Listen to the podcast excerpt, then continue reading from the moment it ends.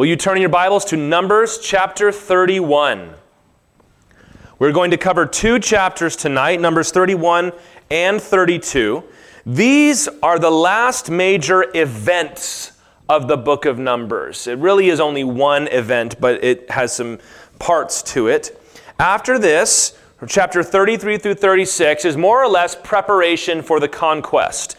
There's going to be a review of the wilderness wandering. There's going to be uh, some chapters assigning cities to the Levites and the cities of refuge. We're going to see the daughters of Zelophehad again. But all that is next week. We're actually going to finish our study through the book of Numbers next week, if you can believe that. It seems like we just started, at least it does to me. And we will be starting with Deuteronomy, probably not the week after, but not too long after that. We're going to start in the book of Deuteronomy. And as we've seen already, one of the big points of Numbers, I mean, the big event was Israel's refusal to enter the promised land. But Numbers functions in the Pentateuch as the transition from the old generation to the new one. And this is what we have now, and this is going to be the first battle for the new generation. And this will be in response to one of the sins that was committed by the previous generation. And what we see in this chapter 31 is going to be the battle itself and then the division of the spoil. And the next chapter is going to see uh, the division of the land that is gained in this time. So these two chapters really function as a template and a foretaste of what the book of Joshua is going to be like with the battles, the division of the spoil, the division of the land. This is the first taste of that. So, this is kind of a template of what will be seen. And the book of Joshua will not always go into as much detail with all of these, but I think this sets us an example of what's happening in between the lines in that book.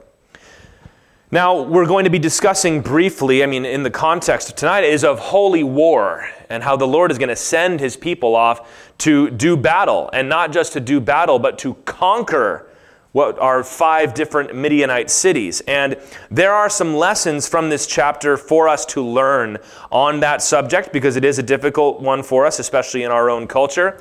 When we get to the book of Joshua, we're going to devote at least one week to a full apologetic of the conquest and the biblical concept of holy war. We're going to compare it and contrast it to jihad. We're going to talk about the Crusades. We're going to get into a little bit of biblical theology and even philosophy. We're not going to do all that tonight.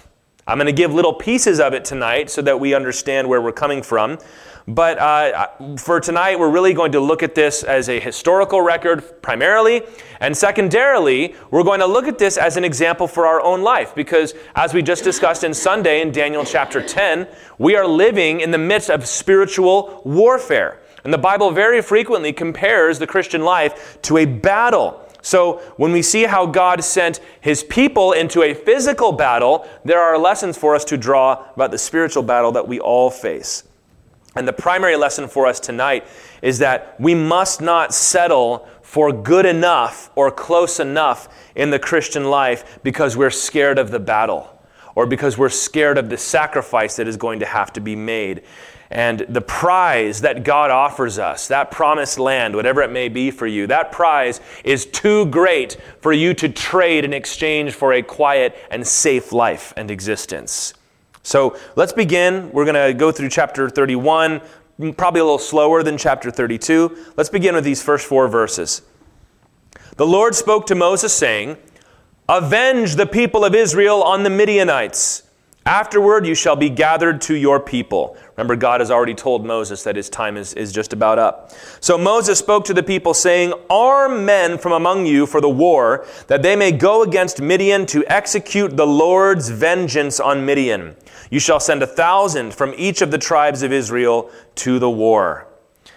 Now, it's been a couple chapters since we saw this. There's been some things that have happened in the meantime.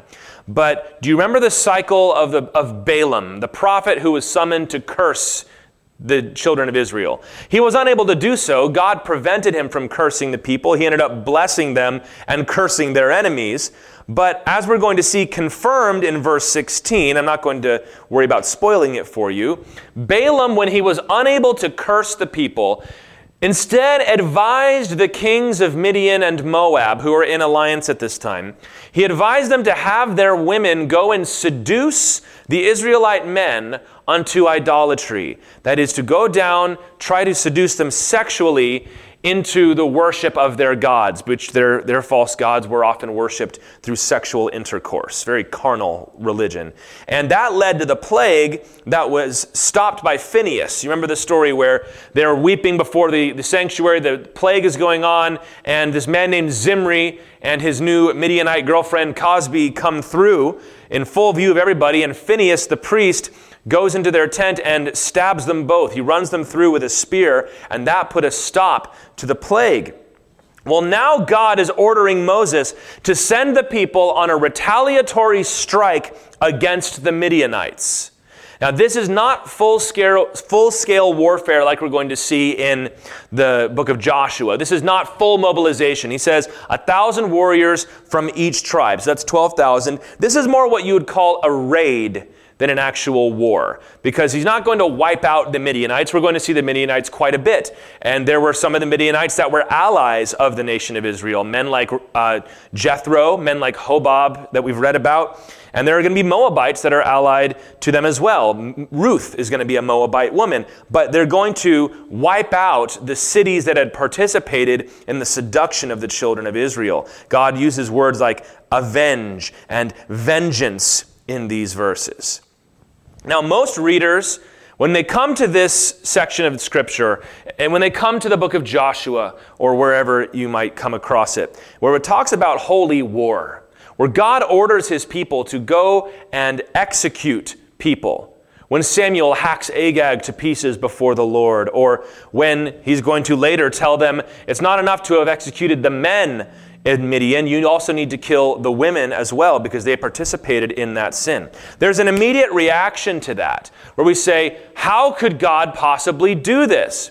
I was reading in some of my, my commentaries, studying and preparing for this, and they're not all evangelical Christians, and I, I, try to get a broad view without you know, wasting too much of my time. But even those that claim to be evangelical were saying things like, I don't know that this is really something God asked them to do. We don't understand how God could order them to do something like this. And they usually throw in a statement that tips their hand when they say, because obviously we know that war is wrong.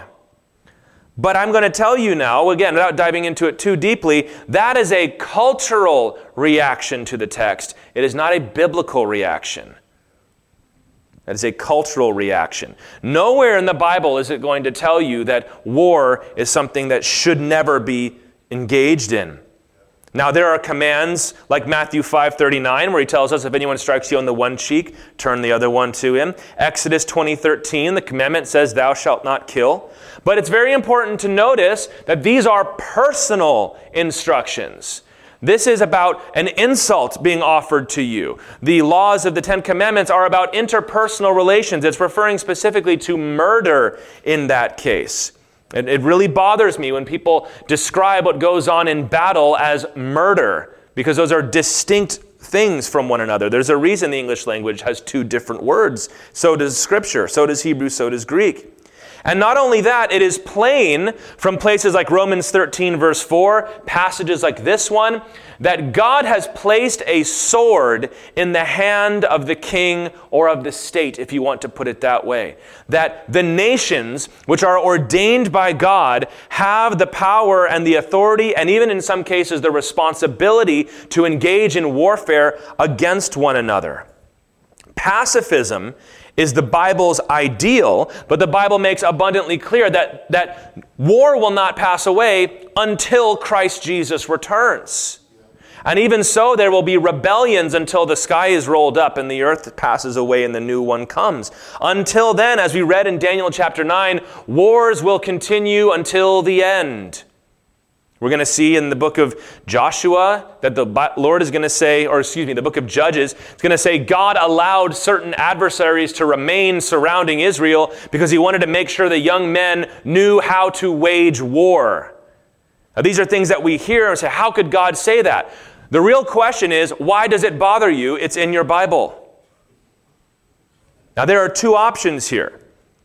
Now, there's some say, I could never believe in a God that would order somebody to kill somebody else. Well, here's two options here. And I, I mostly and mainly aim this at, a, at an atheist that says something like, I can't believe in God because of look what he did here in this book. There are two options. Number one, either God ordered this raid against Midian or he did not. If God did not order this against Midian, then first of all, the scripture is a lie and we can't trust any of it. But that also means that this passage tells us nothing about God. So, an atheist who has a problem with this passage because God did it, well, if God didn't actually do it, then there is no God. But if God did order this war, then that tells us that by definition it was the right thing to do. Because God is omnibenevolent. We define good by what aligns with God and His character. We only know good because of God. So the idea of us sitting in judgment upon God's commandments is absolutely anathema to the scriptures. Paul would say in Romans, Who are you, O man, to question God? So I believe that God told them to do this, but it was the wrong thing to do. That doesn't fly. Because God is the one who has revealed what is right and wrong to us. It doesn't make it pleasant. It doesn't mean that it was God's ideal, but in a sinful world, these are the kinds of things that have to happen. And let us not also forget that Israel was unique among the nations. This was a unique time even in Israel's history. God had given the Amorites more than 400 years of time to repent, and they hadn't. And so God is raising up Israel to judge and wipe out these peoples as the hand of God. Unless you think that that's not fair and that's just some tribal idea that Israel made up, the same thing will happen to Israel later when God raises up Babylon and then raises up Persia and then raises up Rome. No one is exempt from that. I think that we are a nation that has lived for a very long time at peace, especially peace in our own soil. I think that that affects the way we think about these things. I think us reading about about warfare, about lots of people dying, I think it shocks us. And in one sense, it should. But in another sense, we can't let the fact that we have a weak stomach and we have not in, engaged with these things personally cause us to make determinations about it. Not only that, if I can say so kindly, there have always been Christian pacifists, but I think most of the modern Christian reaction to these things is leftover hippie theology. I think that movement and all of its attendant whatevers swept through the culture and the idea of peace and love and flower power is still affecting the church to this day.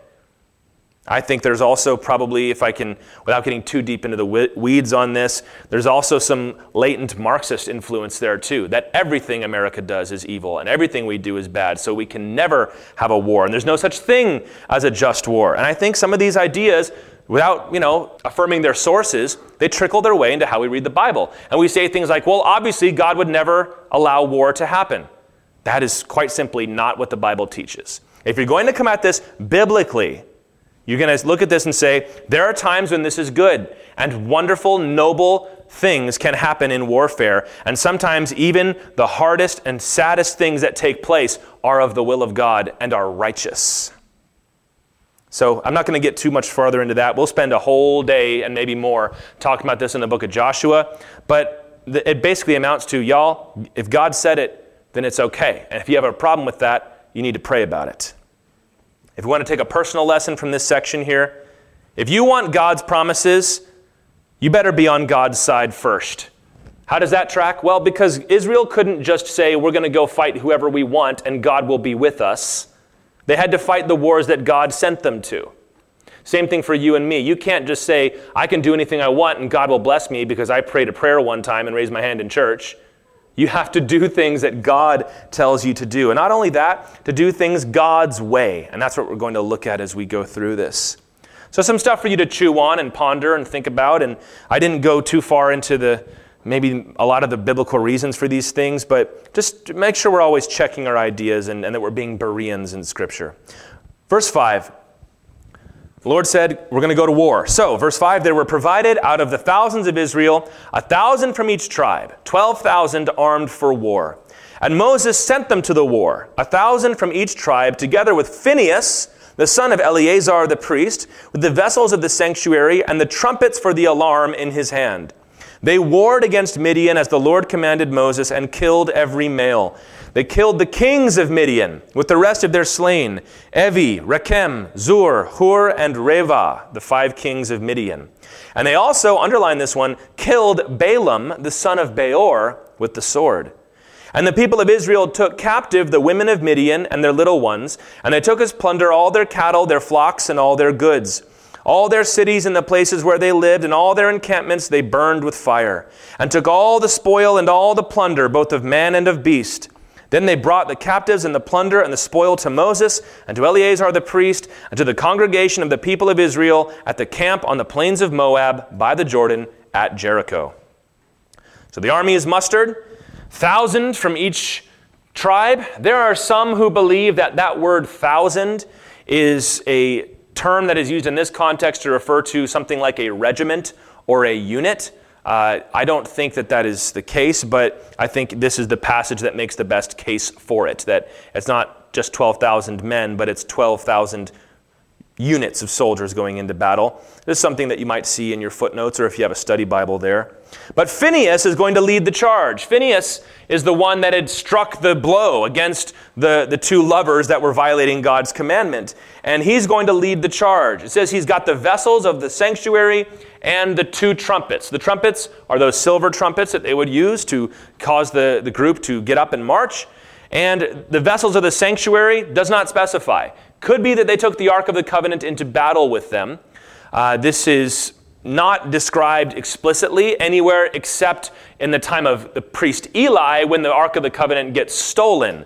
So who knows? Maybe they had some other things from the tabernacle. Maybe they had incense. It does not specify, but it's entirely possible that they took the ark with them, like when they walked around Jericho. But it does seem to be to me, when they walk around Jericho with the Ark of the Covenant, that's a special, unique thing. This is Moses' last battle before his death. As we saw in verse 2, he says, After this, you're going to be gathered to your fathers. And they're going to conquer these five kings of Midian.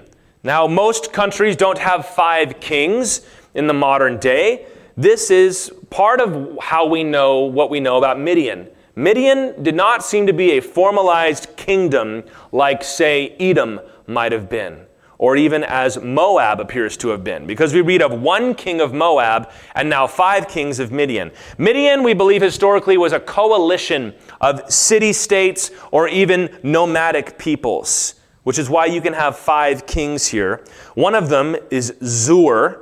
And we know from before that Zur was the father of Cosbi, who was the princess that Phineas killed in the tent with Zimri, the Israelite. They go to war and they sack all five of these cities. They destroy the cities. They plunder all of their possessions. They kill every man that they find, and they bring them back to Moses. And this is going to be the story throughout the conquest. It's going to almost get tedious in the book of Joshua to read about beating up this city and then taking care of this city. It's victory to victory to victory. And in fact, unless Israel had committed some kind of sin before the battle, they never lost. We're never given an explanation in the Bible of Israel losing a war unless there was some kind of sin or rebellion in the camp. When God was with them, they were unstoppable. And if we're going to apply this to our own lives, the same thing is true for those that are going to fight God's battles. Remember, you can't just pick whatever battle you want. But if you're walking in the commandments of God and you're going to walk in it His way, then victory is what awaits you as well. Romans 8:37 says, "In all these things, you might translate that against all these things, we are more than conquerors through him who loved us." I love that. That's one of those analogies that can unsettle people. I don't like the idea of a conqueror because conquerors have done terrible things. Okay, but that's that's the analogy the Bible uses. Somebody that marches into occupied territory, destroys what he finds, and sets himself up as the authority, the new king. That's what we have in Christ Jesus. Those who fight in the strength of the Lord are guaranteed victory over sin, guaranteed victory over Satan. This is how the New Testament can say things like, if you are in Christ, you will not sin. Now, there's, there's obviously forgiveness for the times that we do sin, but the Bible does not speak about us struggling and slogging through the Christian life and hoping to gain a little bit of daylight against our flesh. It talks about ultimate victory. And we need to know this because the problems that we face and the problems that we struggle with, very often we think that they are beyond God's capability. That we need something else. We need to do in addition to God. And we think that this is just kind of something we do to check the box that I did my religious thing. Now I'm going to go handle my problem. But in reality, those who pick the right fight in Jesus and fight the right way in Jesus will only ever be victorious. And I don't mind saying that. We have to remember that. People that will, will say you shouldn't make such sweeping statements like that because what about people that are struggling? All right, yeah, there are people who struggle. But I believe that when we are struggling, there's either a victory right around the corner or we're running up against something that God is trying to teach us. Because I've seen it in my own life and just about everybody I know, it's been the same way. Constant defeat is not God's will for you. It might not be time for victory yet, but victory is a coming if you are in Christ Jesus. Just before I move on, I just want to say I, I want to make sure that we remember to retain that framing of our problems.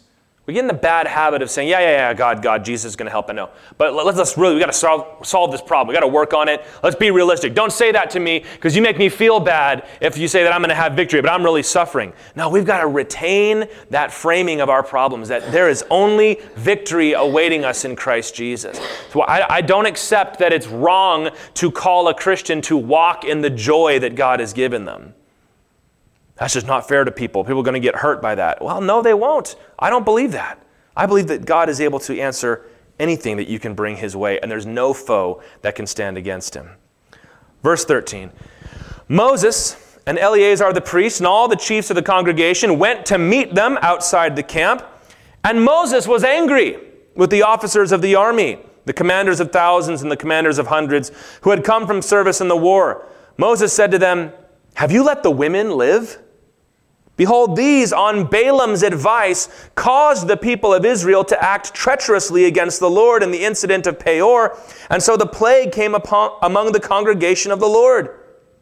Now, therefore, kill every male among the little ones, and kill every woman who has known man by lying with him. But all the young girls who have not known man by lying with him, keep alive for yourselves. Moses was angry because they had spared the women. Very chivalrous thing to do. We say, you know, right, save the women and children. It's not right when you do this. But this was a unique situation. The women of Midian were guilty of this sin. So you want to talk about equality? Here's some equality for you. The Lord is saying, yeah, the men were guilty. They, they came up with the idea, but the women went along with it.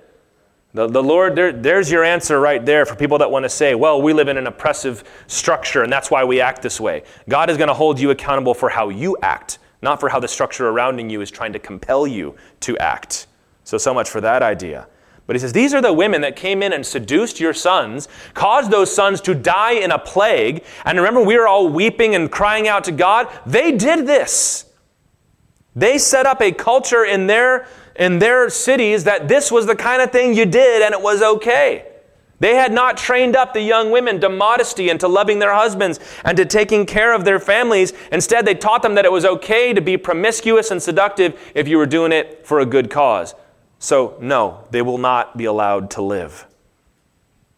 And it confirms in verse 16, by the way, that Balaam was the one who had induced the Midianites to do this, which is why it said they put him to sword in the earlier verses. Now, that doesn't imply that he just died in the battle. The implication there is that they caught him and executed him because he had brought this upon them. Not that they were not guilty, but they had already paid for what they had done. Now it's time for the tempter to pay for what he had done.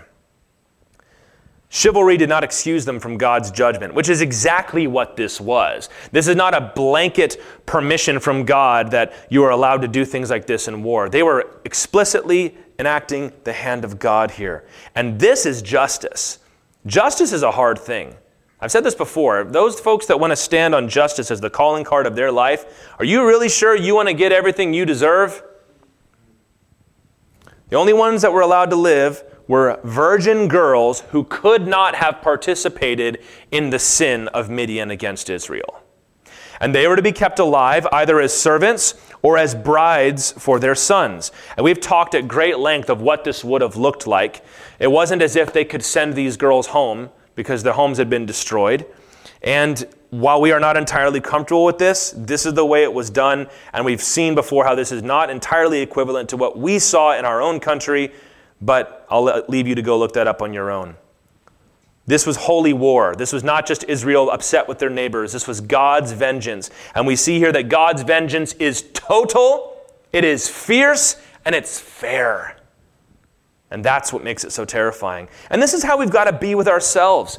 To carry on this application to our own personal lives, you cannot, if you want to say, i have got to overcome this sin in my life, or I've got to overcome this temptation or this problem that I've got, I'm going to do it God's way. And the Lord tells us that we've got to put these things away. You cannot choose to save pieces of your old life that you really like. Because what will happen? You're going to leave alive the pieces that caused the trouble in the first place. If somebody is struggling with addiction, okay, yeah, I know, I got to get rid of all this stuff, but I still want to keep these friends. It's like, these friends are the ones that got you into this stuff. Are you crazy? Well, yeah, she, she's trouble for me, so I'm not going to hang out with her anymore, but I'm going to keep her number. Why? Well, maybe there's going to be an emergency. Yeah, that's why. He says, You can't keep these women around. These are the women that caused the trouble in the first place. They'll do it again. They deserve to die for what they did.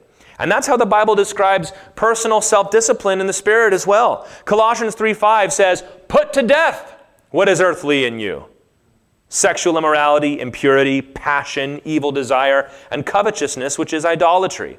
Put it to death. Don't manage it. Don't try to get a handle on it. Don't try to wrestle it to the ground. Kill it. Kill it.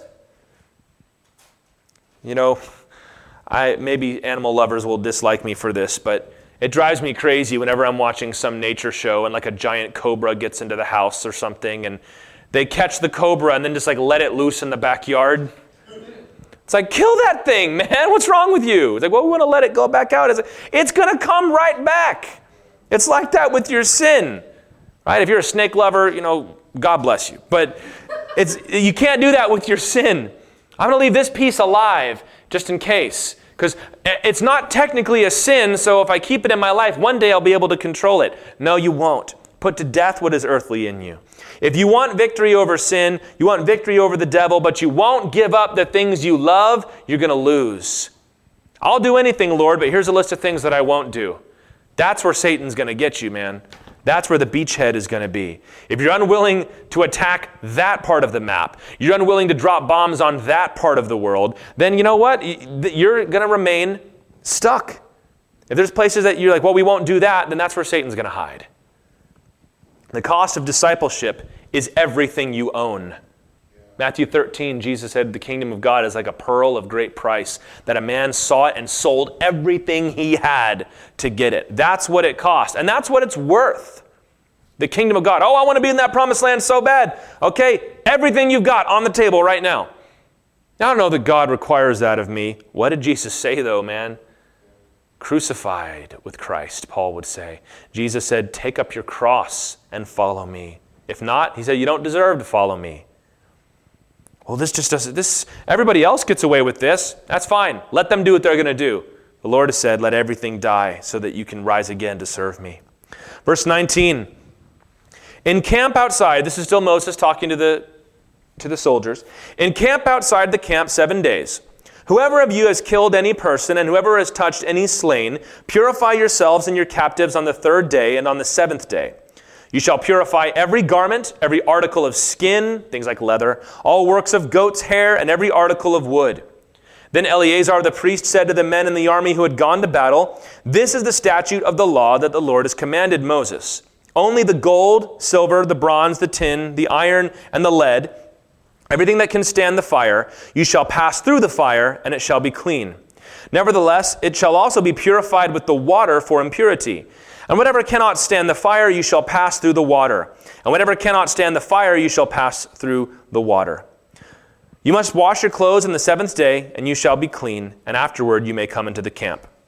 The Lord said to Moses, Take the count of the plunder that was taken, both of man and of beast, you and Eleazar the priest and the heads of the fathers' houses of the congregation, and divide the plunder into two parts between the warriors who went out to battle and all the congregation.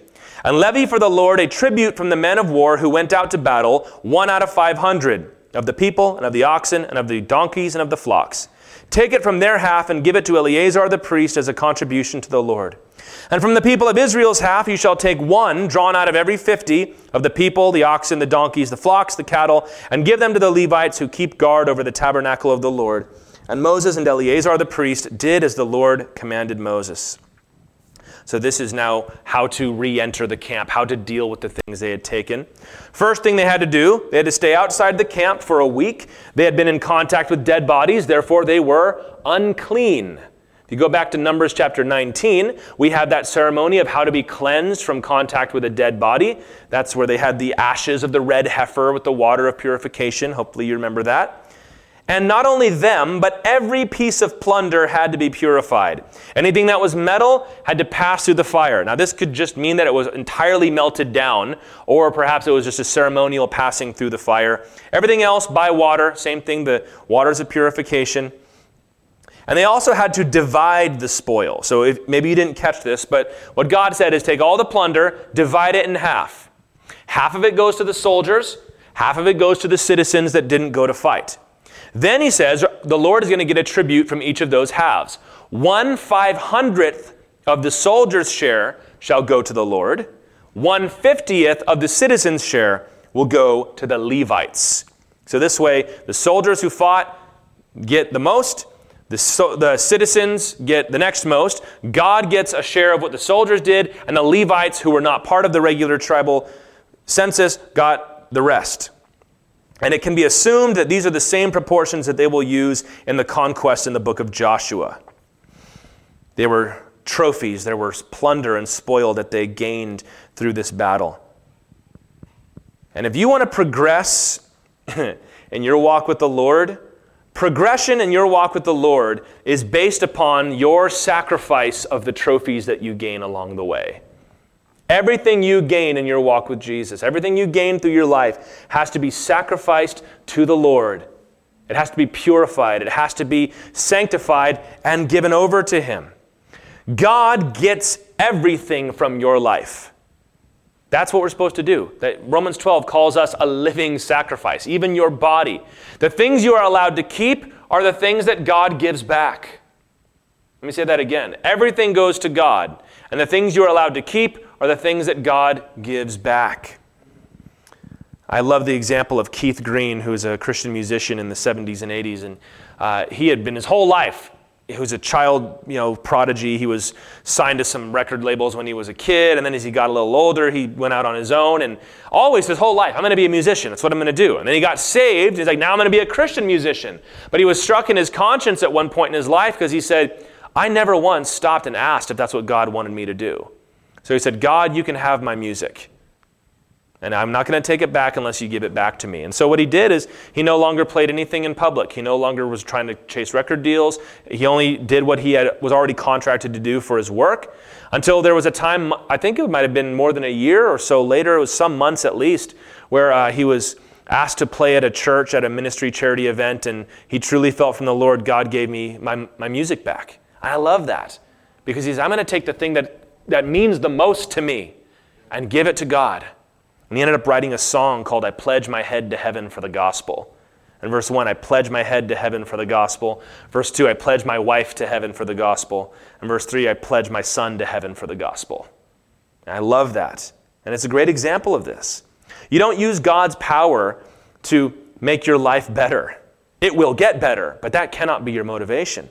We, do, we talked to the gentleman in the prison who a lot of them have to get over the hurdle. It's like, okay, so if I follow Jesus, he's going to get me out of here, right?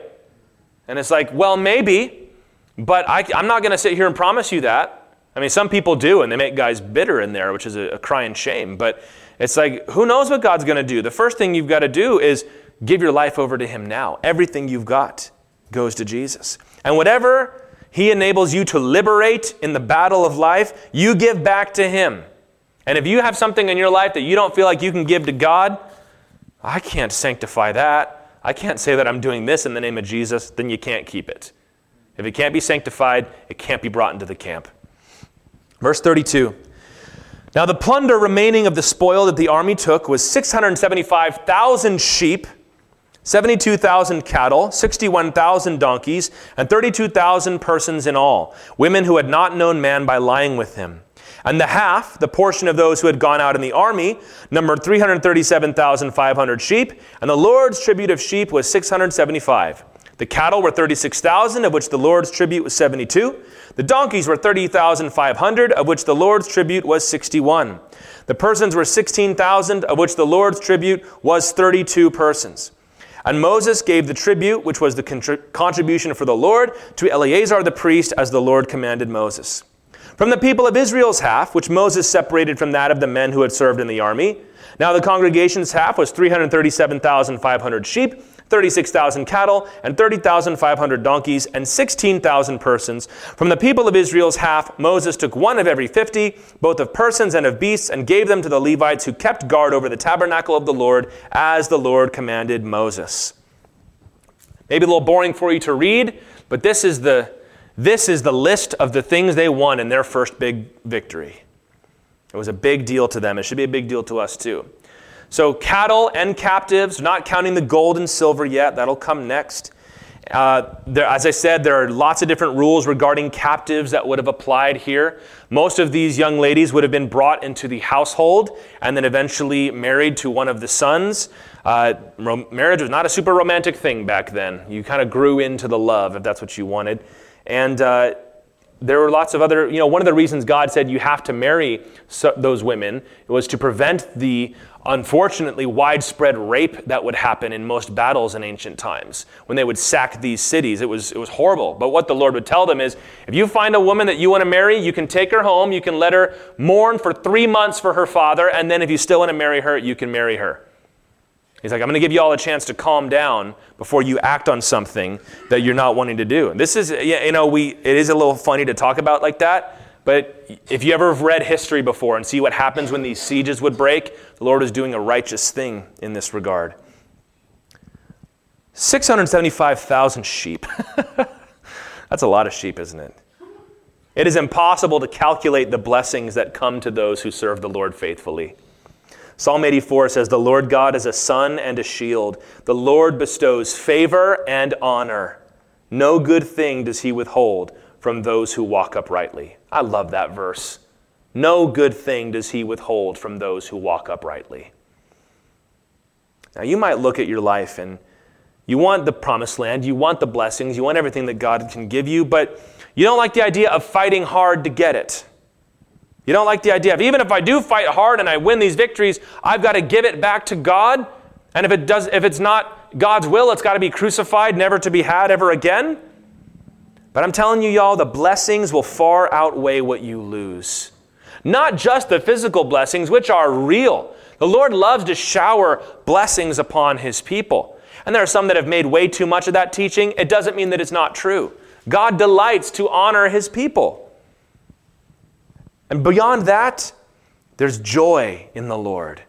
What do you think some of these incredibly successful millionaires would be willing to give for joy in their life? I mean, see, especially now with social media, we're able to see what's going through a lot of these folks' heads. Are they, are they at peace in their life? How much do you think they'd be willing to give up if they had peace? How about success? Does the Lord give success to his people? He sure does, because he gives you a, a, pattern and a path to follow in your life that is sent from heaven, and there's no way it can be thwarted. How'd you like to know you're on the right path and never have to worry about it?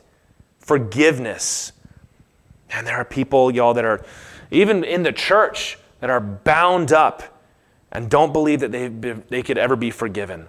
You don't know what I did, man. You don't know what I have done, and I won't even tell you because it would shock you. The Lord is not shocked. What's shocking is the fact that the Son of God would die on the cross to pay for those things. And of course, at the end, eternal life. That's what Paul's at, about in Philippians. He's like, man, I, all the rest of this stuff is dung. It's the stuff you see running in the sewers. I, what do I want that for? Eternal life is waiting on the other side. The knowledge of God. The blessings are greater than what you lose. So we're talking about, oh, you got to crucify your flesh, crucify your. We're like, oh, yeah, we get real serious. But we're not doing that just because. We're doing it because we're trying to gain something. What we gain is infinitely better than what we lose. But those things are not going to come to those who are not willing to fight God's way. Let's finish this chapter here, verse 48. Then the officers who were over the thousands of the army, the commanders of thousands and of the commanders of the hundreds, came near to Moses and said to Moses, Your servants have counted the men of war who are under our command, and there is not a man missing from us. And we have brought the Lord's offering, what each man found articles of gold, armlets and bracelets, signet rings, earrings, and beads, to make atonement for ourselves before the Lord. Again, referring to the uncleanness they had brought upon themselves in the battle. And verse 51 Moses and Eleazar the priest received from them the gold, all crafted articles, and all the gold of the contribution that they presented to the Lord from the commanders of thousands and the commanders of hundreds was 16,750 shekels. The men in the army had each taken plunder for himself. So it seems as that all of the gold and silver went to the Lord.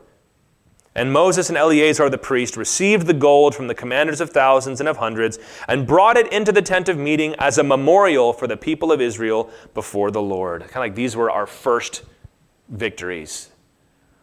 All the officers, they come together and they're delivering the tribute and they say, We didn't lose one man in this battle. 12,000 men go out to fight against five different cities, and every one of us came home safe. This is not going to be the case in all of Israel's battles. The battles were real, like we shouldn't deceive ourselves on that. But this first one, the Lord, hand of the Lord was so strong upon them, they didn't lose anybody. Contrast that to the failure of the previous generation that was too afraid to go and enter the promised land. And then when they did, they were chased away on the first day continuing what we were just talking about, there is only victory for the ones who are going to serve the Lord. And you don't really lose anything that's that important. If you're afraid to lose something, and what, how do I know if I'm afraid to lose something? What in your life would you be scared to get rid of if you had to get rid of it? What if, you know, what if the Lord said to you, like he said to Ezekiel, I'm going to take your wife from you? What would you do in that situation if that happened? What about your job? What about your reputation? What about the nest egg that you've built up for yourself? What if the nation were to fall and you'd have to watch it fall? The things that cause a pit in your stomach. The answer to the fear of that loss is that loss is the only way to liberty in the grace of Christ. 1 John 5 says, Everyone who has been born of God overcomes the world. And this is the victory that has overcome the world. Again, military metaphors here. This is the victory that has overcome the world, our faith.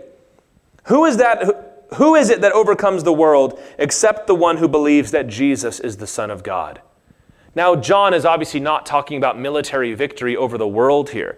He's talking about spiritual victory over the world. And this happens on a personal level.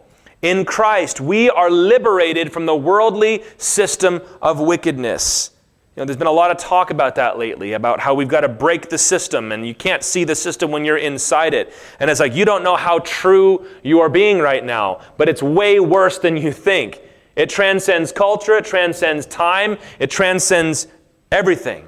It's the, the lie of sin that over, overwhelms everything. That the world we're living in, and the things that we worry about, and the things that we fear, and the things that we prioritize, and the dangers, and the trials, and the wickedness that happens, all of that is part of the same devilish system. But if you are in Christ and you believe that Jesus is the Son of God who died for you, you die to all of that, and you're raised apart from it. That's why Peter talks about us as sojourners, that we're passing through. We don't really belong here anymore. Christians don't fear death. They don't fear death. And not like some proud, you know, cowboy in the West that's like everybody's going to die someday. Like we're we're not afraid. We're kind of looking forward to death in a lot of ways. You read the old letters of Ignatius, one of the church fathers who was, who was arrested and was on his way to Rome, and he starts writing these letters as he goes. And, and all these letters, he's saying things like, I've been looking forward to this day my whole life. At one point, he said, if, if they put me in the arena with the wild beasts and the lions prove tame, he says, I'll grab the lion by the beard and shake it until it eats me. Now, that might seem a little extreme to you, but I hope the point is well taken. He's like, man, I'm going to get to go be with Jesus. Right? It's like Paul said in Philippians I, I can't decide if I would rather go home to be with the Lord, if I'd rather stay here and help you out. It's more useful for me to stay here, so I'll do that. But if I end up losing my head because Caesar doesn't like me, you know what? I'm okay with that. Christians don't fear loss because we've already lost everything in Christ. We've already decided that we have nothing and we don't need anything. There's nothing you can take away with us in order to pressure us. We're not afraid of pain because Jesus Christ already suffered on the cross for us, and we know that that's sanctification. The Holy Spirit dwells inside us, guiding us. We're not alone in the universe. God is with us and in us and upon us. So, what do we have to fear? And if you want to gain that victory, here's the thing, Christian your victory in Christ is in direct proportion to your submission to Christ. How much victory do you have? How much have you submitted to Jesus? How can I say that? Because Jesus never loses. Jesus will never be defeated. So if you find yourself constantly defeated, you're not walking with Christ yet. And I can say that because I've seen it in my own life, man. Well, Lord, I'm doing everything I can. And God goes, Don't give me that. You know what you need to do. Lower, Tyler. Let go of more things. You're not far enough. You're not as close as I'd like you to be. Oswald Chambers, who I love, he's got a devotional book called My Utmost for His Highest. He talks over and over again about getting lost in Christ.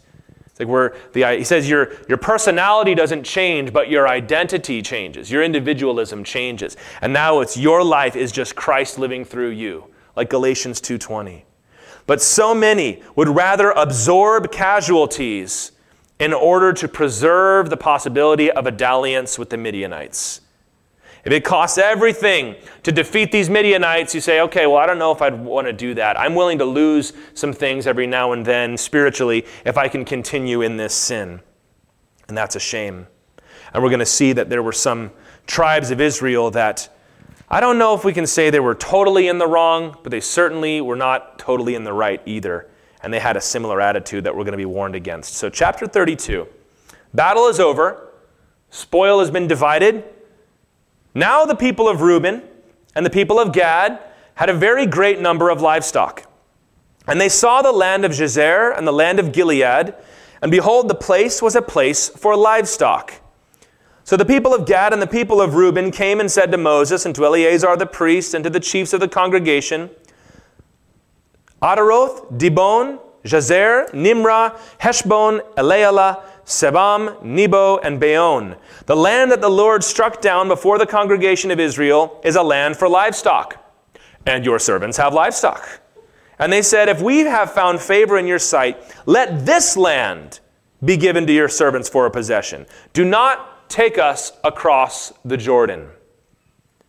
But Moses said to the people of Gad and to the people of Reuben, Shall your brothers go to war while you sit here?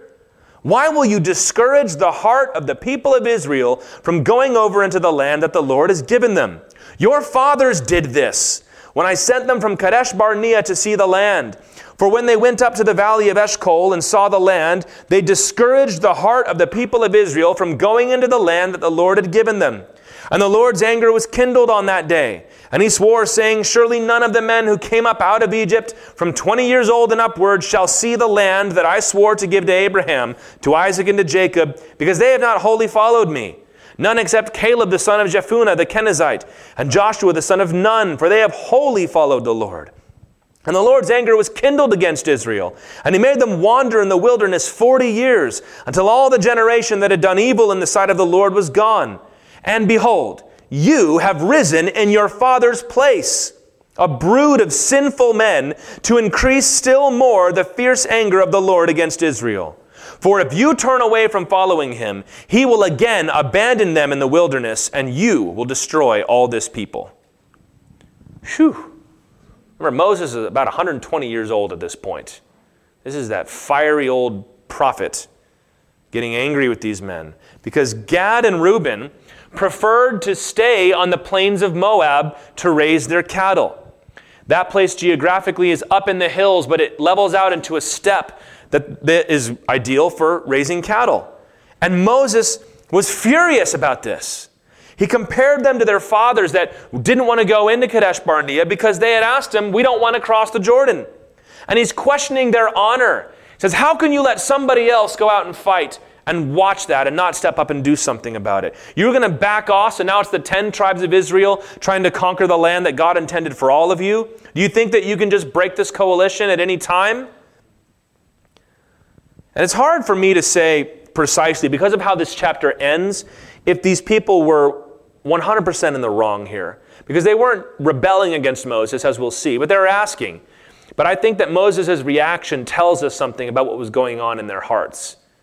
He's like, you, You're just looking out for yourself. You're not looking out for your brothers. You're willing to distance yourself from this inheritance that we've been waiting for for almost 500 years now. Many get so attached to what they have, they lose their appetite for what God offers them. You ever been on your way somewhere and you're not sure if they're going to serve dinner or not? And so you say, all right, let's just stop at McDonald's, Taco Bell, and let's just top it off. And let's just see. And then you show up and there's just some glorious spread that somebody's laid out for you, and you're like, oh no, what'd I do that for? What, what did I have a McChicken for? What did I have a Taco Bell burrito for when there was going to be steak? There was going to be lobster, and I missed out on all of it. Maybe that's happened to you before. And that is what we can do spiritually. We fill up with all the junk so that when it's time for something great, we just don't have the stomach for it. Revelation 3, Jesus himself rebukes the church of Laodicea for this attitude. He says, I know your works. You're neither cold nor hot. Isn't it amazing that there are some Christians today that, that think it a virtue to say, I'm not, a, I'm not a radical Christian, but no, I'm not one of those crazy skeptics either. I'm just kind of somewhere in the middle. I kind of think that's the ideal. You know, Jesus said, I wish that you were either cold or hot. But because you are lukewarm and neither hot nor cold, I will spit you out of my mouth. That word spit, you might want to translate vomit. For you say, I'm rich, I've prospered, and I need nothing not realizing that you are wretched, pitiable, poor, blind, and naked. Hot coffee is delicious. Iced coffee is also delicious. You know, the worst kind of coffee, though, is the one that's been sitting there for about 36 hours in the coffee pot. It's not hot, it's not cold, it's not good for anything. And this is what the Lord said the Laodicean church was like. And as I said, American Christians have normalized lukewarm hearts. We kind of have this, this strange democratic way of looking at spirituality. We say that if you are like everybody else, then you're, you're doing good. We kind of grade on the curve. Like, if most Christians are here, then this is normal. Not letting God dictate for us what is right. And in fact, Jesus said that most Christians would not last, would not go the distance. We never give in to that. Some people, they just can't envision the victory that God has for them. And they hate the thought of letting go. Because Jesus doesn't always show us what's coming next. Usually, he tells us to let go first. He tells Peter, Leave your nets first. He tells the widow at, at Zarephath, He says, You give me some, that last bit of oil and flour first and then I'll provide for you. And there are some that are scared to do that. And instead, they say, I'd rather cash in on what I have rather than let God take me somewhere else because they know that the cost of that greatness is going to be the little bit that they have. Lesser things will bury you, y'all. The lesser things that you have that are bring you happiness and bring you joy and make you smile a little bit but it's nothing in comparison to what Jesus can offer you. And this is why when we hear the stories of these great men of God, like, wow, I want to be just like that. And then you find out what it took for them to get there, and you say, never mind, I'm kind of happy where I am. And you know what this is? This is, this is if you want to stick with that food analogy I was using earlier, you know, it's like I'd rather not acquire a taste for holy things. Your palate's not very refined. You can't taste the difference. What, what difference does it make? Hamburger, filet mignon, it's just meat, whatever. It's like, don't you understand that one of these is way better than the other one? I'm not saying that this is bad either. I'm just saying it's not as good. They say, well, I don't want, I can't taste the difference. Like, well, you need, you need to learn how to do that. Well, I don't really care to do that. Because I'm happy with what I have. It's like, but you don't understand your capacity for joy and happiness and love will grow in Jesus. So, yes, you'll be full to the brim, but if your cup is this big, you're missing out when the Lord wants to expand your capacity to enjoy Him and to enjoy life. The blessings of God, sometimes we think if I just be a Christian long enough, all the blessings will come my way. Like it's just natural, just happens. But that's not the case. The blessings of God are hard won in the battlefield of the Spirit. They don't just kind of happen. The Lord calls us to go out and take what He has ordained for us, to fight back against the enemy and the wicked one. And you've got to have a vision of the victory that is greater than what you're experiencing right now. Verse 16. So that's Moses delivers a rather strong rebuke. He called them a brood of sinners. Then they came near to him and said, We will build sheepfolds here for our livestock and cities for our little ones. But we will take up arms, ready to go before the people of Israel until we have brought them to their place. And our little ones shall live in the fortified cities because of the inhabitants of the land. We will not return to our homes until each of the people of Israel has gained his inheritance. For we will not inherit with them on the other side of the Jordan and beyond, because our inheritance has come to us on this side of the Jordan to the east. So Moses said to them, If you will do this, if you will take up arms to go before the Lord for the war, and every armed man of you will pass over the Jordan before the Lord until he has driven out his enemies from before them, and the land is subdued before the Lord, then after that you shall return and be free of obligation to the Lord and to Israel, and this land shall be your possession before the Lord.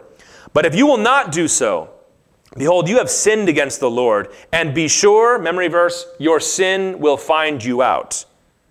Build cities for your little ones and folds for your sheep, and do what you have promised.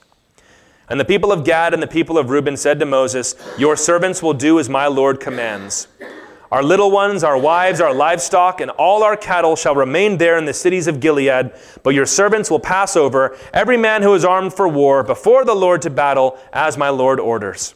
So Gad and Reuben come back with a solution. They don't rebel against Moses. They say, How about this? We'll build cities here, leave our livestock, leave our families here. The soldiers will go to war. In fact, we'll be in the van. We'll be at the very front of the army. We'll be the tip of the spear so that nobody can say that we didn't fight for our brothers. But then we'll return home after the battle is won. And Moses agrees to do that. He gives them stern warnings, though. Verse 23 Your sin will find you out. And I could preach just that verse. Maybe I will someday. Don't think you can keep sin secret, friends. It will come and get you. It doesn't mean that somebody's going to walk in on you necessarily one day, but it means you're going to start to see the effects of that sin in other areas of your life. He also makes sure that Eleazar and Joshua are very clear with what's up with Gad and Reuben. He says, This is what's going to happen. Don't let them trick you later. And this is why, in the rest of the Old Testament, there are Israelites living outside the boundaries of the Jordan River. And that region to the east is called Gilead. Anytime in your Bible where it mentions Gilead, it is this territory to the east of the Jordan where Gad, Reuben, and as we're going to see, half the tribe of Manasseh settled. All I'm going to say on this bit, and we're going to be wrapping it up here spiritual warfare is not a solo activity. We need each other. You need brothers and sisters to stand with you. You need what everybody in this room has to offer. And I'll go beyond that. Everyone in this room needs what you have to offer. And if you are withholding your, that from yourself or withholding yourself from them, the rest of us will be weaker for it. The church is not just a, a club, man, it's a barracks. It's a home base. It's a fortress where we come together to strategize and resupply and rally our spirits before we get back out there. Don't isolate yourself. Because if you isolate yourself, you're going to start to doubt the need for the battle in the first place. What was I doing this for again? And that's not you getting over it, that's the enemy beginning to blind you. We'll finish the chapter now, verse 33. And Moses gave to them, to the people of Gad and to the people of Reuben, and to the half tribe of Manasseh, the son of Joseph, the kingdom of Sihon, king of the Amorites, the kingdom of Og, king of Bashan, the land and its cities with their territories, the cities of the land throughout the country. And the people of Gad built Dibon, Ataroth, Aroer, Atroth Shaphan, Yazer, Yogbeha, that's a great name, Beth Nimrah, and Beth Haran, fortified cities and folds for sheep. And the people of Reuben built Heshbon, Elealeh, Kiriathaim, Nebo, and Baal Meon. Their names were changed because Baal Meon. They're not going to name cities after these false gods. And Sibmah. And they gave other names to the cities that they built. And the sons of Machir, the son of Manasseh, went to Gilead and captured it, and dispossessed the Amorites who were in it, And Moses gave Gilead to Machir the son of Manasseh, and he settled in it. And Jair the son of Manasseh went and captured their villages and called them Havoth Jair. And Nobah went and captured Kenath and its villages and called it Nobah after his own name. Moses here formally distributes the land east of the Jordan to Gad, Reuben, and the half tribe of Manasseh. I really have never loved that translation. It should say half of the tribe of Manasseh, because there will be some of the clans of Manasseh that settle in the promised land proper, and the other half is going to be in Gilead. And they conquered, rebuilt, and renamed these cities to honor God, which is what is going to happen in the conquest. Through this battle, God was eradicating evil. We're going to talk about this more, but the, the Amorites was a perverse, wicked generation, a perverse, wicked nation. We think of people like Attila the Hun or Adolf Hitler, and we say, well, yeah, they deserve to be destroyed. It's on that level, friends. These were wicked people. And not only that, but God for all the nations was establishing the testimony of the truth about God that would eventually lead to the coming of the Messiah himself. That's why he gave them this inheritance. And you have an inheritance in Christ too. Romans 8 says, The Spirit bears witness with our spirit that we are children of God. And if children, then heirs, heirs of God and fellow heirs with Christ, provided we suffer with him in order that we may also be glorified with him. What is the inheritance of Christ? Everything that God has. Right? We, we believe that, as Jesus said, I and the Father are one. They're, they're in that triune unity. So there is nothing that the Father has that Christ does not have access to. Therefore, there is nothing God has that you do not have access to in Jesus' name, because you are an heir of God. But your ability to enjoy your inheritance is based on your obedience. And this is not just a someday inheritance in kingdom come. That's true. But access today to the blessings of God, the joy of the Lord, the peace of the Lord, the blessings of God. But in order to receive it, you must suffer, as Paul said. Now, in his day, suffering was the very real thing, meaning I'm willing to be persecuted and even executed for Jesus. It also included things like denying the flesh, included things like bearing the reproach of the world. And for us, it means losing the things that are holding us down. When God acts in the world, he plays for keeps. We even read this and you're like, oh my gosh, Lord is going to execute all these people? Yes, because God doesn't mess around. God's like, this is wickedness and I'm going to eradicate it. I'm going to use my people to do it. So, are you ready to play for real spiritual stakes in your life? We saw in Daniel chapter 10 that there are princes of the power of the air all around us. We know from Ephesians chapter 6 that we do not wrestle against flesh and blood. We live in a spiritual battlefield. We have no choice but to engage spiritually in warfare. If you are ready to strike down the flesh, give up everything, and only hold on to what God gives you back, then your inheritance will be grand and your victory will be complete. Or you can settle for less Less stress, less obligation spiritually, but you will also have less victory along the way. We always try to ride the fence. How much of the world can I hold on to while still technically being a Christian? Don't do that. Go all in. I pray that we will find out the limits of what God has for us by placing no limits upon what we will give to Him. Because Jesus placed no limits on what He gave up for us. There is an immense wonderful inheritance waiting for you in Christ. Don't settle for less.